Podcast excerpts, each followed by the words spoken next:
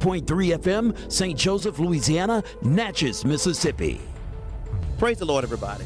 This is the Restoring Faith broadcast, and I am Dr. Christopher Manuel, pastor of the Smyrna and Maranatha Seventh day Adventist churches in Alexandria. We desire to present the gospel message of Jesus Christ to a dying world in these final moments of Earth's history. And now, today's broadcast.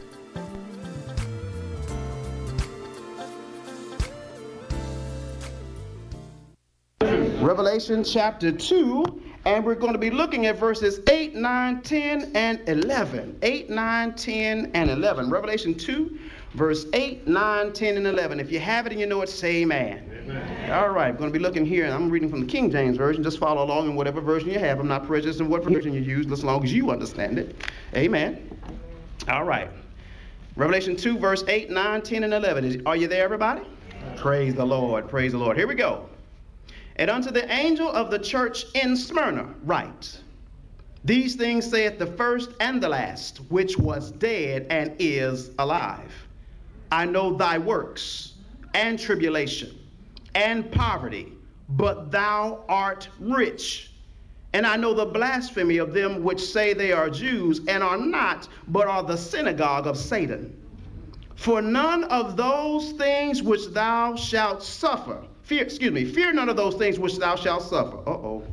Behold, the devil shall cast some of you into prison, that ye may be tried, and ye shall have tribulation. How long?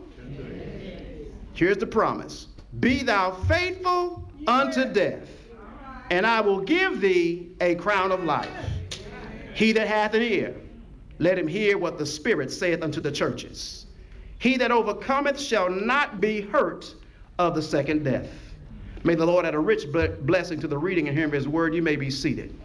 Amen. Amen. Amen. I like this right here.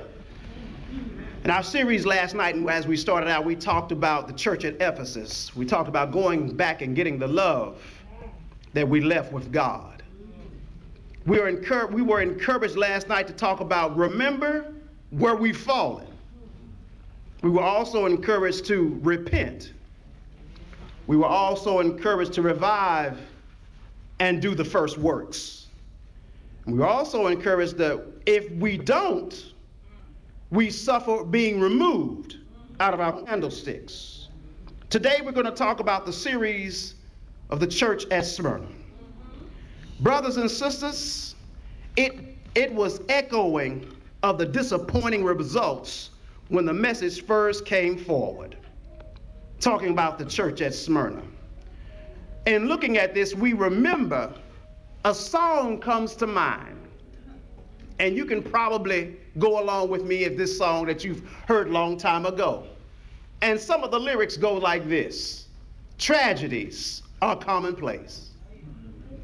All kinds of diseases, people are slipping away. Economy's down, People can't get enough pay. But as for me, all I can say is, thank you, Lord, for all that you've done for me. Folks without homes, living out in the streets, and drug habits, some say they just can't beat. Muggers and robbers, no place seem to be safe. But you have been my protection every step of the way. I want to say thank you, Lord, for all that you've done for me. That was the beckon and call of our message entitled tonight, Through It All, You're Going to Make It. Through it all, you're going to make it. Here, we look at Smyrna. We look at the church at Smyrna. I'm not talking about that's at 916 Richmond Drive. I'm talking about here, that their, the setting of their church was in between 100 and 325 AD. And the word Smyrna means myrrh or sweet fragrance. So now you have something to go back and tell your coworkers. Our name means myrrh and sweet fragrance. That's what, that's what Smyrna means.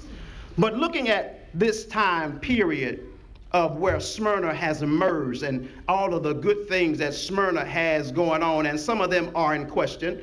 The main features of their time period was persecution, suffering, and martyrdom. Y'all quiet on me. Persecution, suffering, and martyrdom. In other words, they were killing folk during Smyrna's time. But Smyrna had it going on because Jesus declared to them that they are rich. And I was just wondering, just in my mind, trying to do the study, Sister Hudson, I'm like, how in the world that you got persecution and suffering and martyrdom during a time period between 100 and 325 AD, how in the world do you have a people being rich at this time? Well, we had to look back in the history and we find out that some 70 years after this prophecy was given, a spirit of martyrdom broke out where they were, and these folk had been treated very wrong. Anytime that you're in a place too long and it seems uneasy and everything, the equilibrium feels different. It sometimes it feels as if we have become lethargic. We've gotten common to the things of God in his own house. And it seems as if something is not happening. Can I go back to your heyday, Smyrna? Remember when the pews were filled from wall to wall? School was full. You didn't have to worry about payments making them to the treasurer, sending payments to the conference off. You didn't have to worry about that. Everything was taken care of. Something happened in the equilibrium. I'm not talking about us tonight. I'm just giving us information on that wherever we're going through, guess what? We're going to make it. You know why? Because Jesus is the guide. And we don't have anything to worry about if he's guiding. Somebody ought to say amen. amen. Even if the bills look crooked and stuff just still look like it's just out of the way, guess what? God is going to lead us to a place where it's going to be all right. What do you say? This time period spread over a period of several literal days. The Bible tells us in verse 10, look there. He tells us in verse 10 that you will have tribulation. How long, everybody?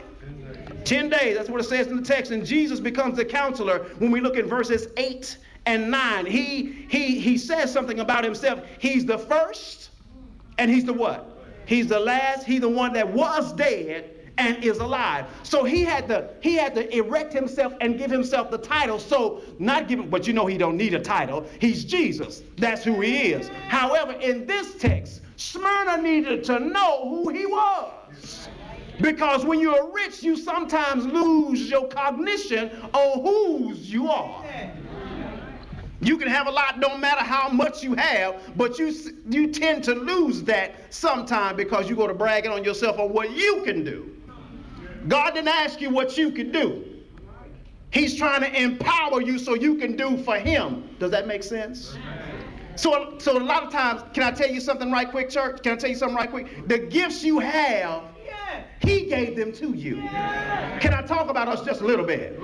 The gifts and talents in which you possess, he gave them to you. Watch this. In giving them to you, he gave them to you to build up his church. We don't have the right when we're asked to sing to say, I don't feel like. Yeah. Yeah. That's true. You tell when was the last time you told God you don't feel like it? I thought about Jesus' predicament and his perspective while he walked the planet. You remember that any time, at any moment, if he would have thought wrong, we might as well ball the world up and put it in trash. Because the story of redemption would have been messed up. And every day, do you not know that we were on his mind? There was not a time that he, we, that he could say, I don't feel like it. Because through it all, he knew that we were going to make it. Here in our text that we have, he says he's the first, he's the last. He's the one that was dead and is alive. Verse 9, then he tells them about themselves just a little bit, not bad, but he's just he just telling them. He says, I know your what? I know your works. I know your tribulation. Watch this.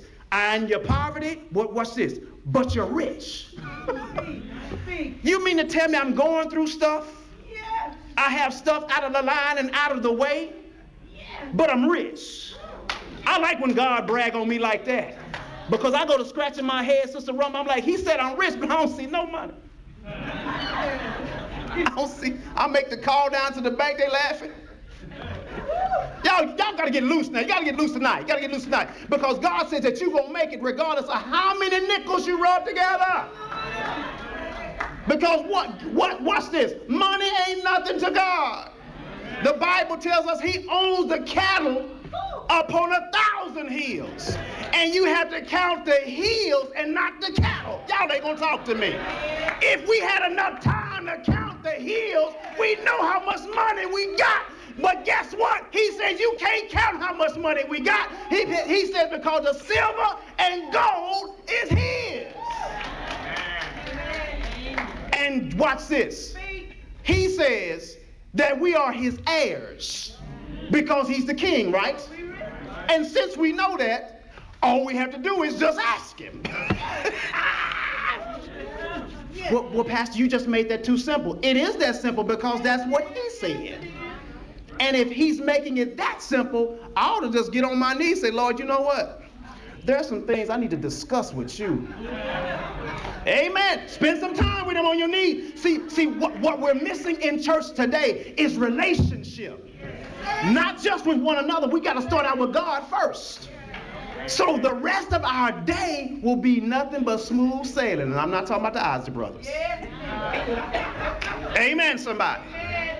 So Smyrna here was, was, was rebuilt several times after the destruction by earthquakes, including particularly a devastating earthquake that happened in AD 17. You can look that up on Google. An aqueduct was built to bring fresh water into the city, and their population at its height was over a little bit over 100,000 people. However, the church at Smyrna became the persecuted church. It became what, everybody? The persecuted church. You know how it is when you feel persecuted. Everybody's on your case and everybody's talking about you. And folk writing stuff on social media about you. So, we have to learn how to develop thick skin. Are you listening to me, saints of the Most High? It was, see, Smyrna was slandered by false Jews and was slated to be tormented by Satan and to receive tribulation. How many days, everybody? 10 days. And some of its members were to be imprisoned, and some were even put to death. But I know, like you, you, you probably th- thought like I did. I was just thinking about, like, well, if I'm going through tribulation, that's what the text says, right? And it also said that, um, um, it also talked about that he know my works. So that means God knows about me my going out, my coming in, my rising, my downsetting, my this time forward and forevermore, David says. He knows my works. He knows my tribulation. He knows my poverty. It sounds like a, a like a social type of thing that uh, he knows I'm broke, but I'm rich too. I'm trying to understand that. It's called, an, in the English language, it's called an oxymoron. I'm saying that I'm poor, but I'm rich. Are you listening to this? So I was trying to find out some things from the text and go into textual study to give to you tonight because through it all, you're going to make it. So I had to find out here, Sister Howard, it says, and I had to ask myself the question well, how is a church that's going through persecution, tribulation, having poverty, but you're rich? So I had to find out that they were rich in faith. You write that down if you're taking notes. Guess what? You are rich in faith. You don't just say stuff. Did you know that? You don't just say stuff. You know what happens? You say stuff according to what the word says.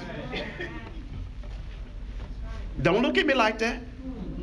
We say things according to what the word says. Because you know what? God's word says it will not return to him void. It will go out and establish that which he sent it to do. So when he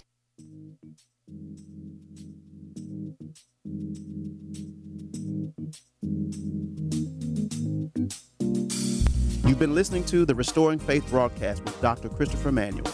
I pray that today's message made your troubles smaller your hope greater, and your faith restored.